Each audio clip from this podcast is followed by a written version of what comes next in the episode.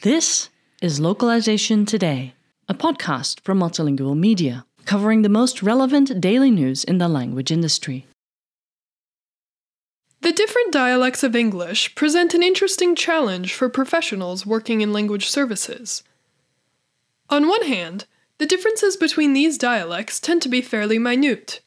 Speakers of most dialects of English can generally understand each other without any major miscommunication.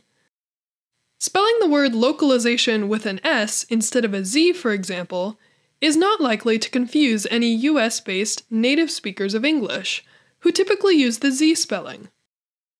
Likewise, spelling color in the American fashion with an O, as opposed to the UK's color with a U, is equally unlikely to cause any confusion for UK based English speakers. On the other hand, tailoring a product to adequately reflect the spelling and vocabulary of a specific locale is an important aspect of attracting an audience within your target demographic. Especially in the age of search engine optimization, SEO, it's important to use the standard spellings and vocabulary that your target audience uses. Given that there are many dialects of English, after all, any language with more than 1 billion speakers is bound to have some variation, it would be impossible to identify the distinctive quirks of every single one. Instead, we've selected three key areas in which US and UK English, two particularly prominent dialects of the language, differ. These distinctions should serve as a launching point for further, more specialized research when working on a translation or localization project that needs to be catered to a specific English speaking audience. One of the most obvious differences between these two dialects is spelling. For the most part, UK and US speakers of English use the same spellings for the same words, but there are quite a few differences that are particularly important to keep in mind for SEO purposes.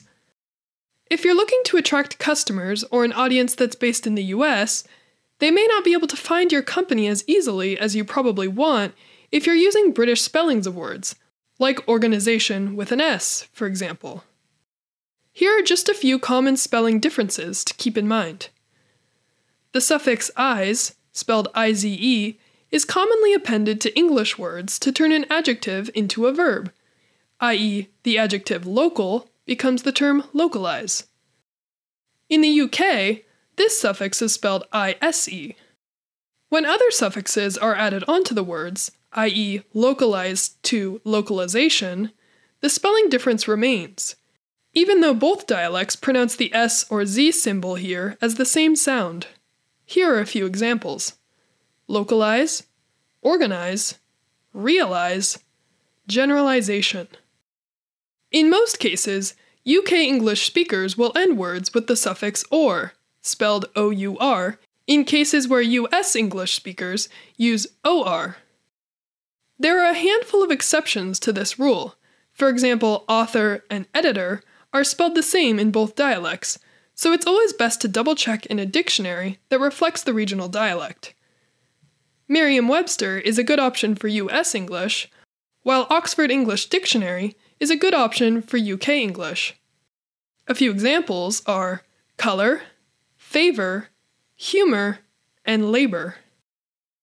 Words like defense and offense in US English are spelled with an S in place of the C in UK equivalents. When certain suffixes are added to these words in UK English, the C might revert to an S, making it indistinguishable from the US spelling. This doesn't always happen though. British defense with a C becomes defensive with an S when adding the IVE suffix, but the C remains in the UK spelling of defenseless. While there aren't too many words that have this distinction, the words it does affect are quite common. Here are a few more examples license and pretense. Another obvious difference between these two English dialects is the vocabulary they use. Most native English speakers are aware of particularly common or amusing differences. Take, for example, the difference between chips in the US and the UK. In the US, this refers to a class of snacks that UK English speakers will know as crisps. typically some sort of thinly sliced or pressed carbohydrate, i.e., potatoes or corn, that's been fried or baked. In the UK, chips are thick cut and deep fried potatoes, what we'd call French fries, or more specifically, steak fries, in most parts of the US. Once again, speakers from both the UK and the US can understand each other fairly easily. These vocabulary differences aren't likely to cause any huge error in communication. Still, it's good practice to use vocabulary that matches that of the targeted locale. Here are just a few instances of words whose meanings differ depending on whether you speak US or UK English. Holiday. In the US, this word really only refers to special days meant for celebration. Think Christmas or Memorial Day. On the other hand, UK speakers might also use this word to refer to what US residents call a vacation, time off from work or school. Petrol.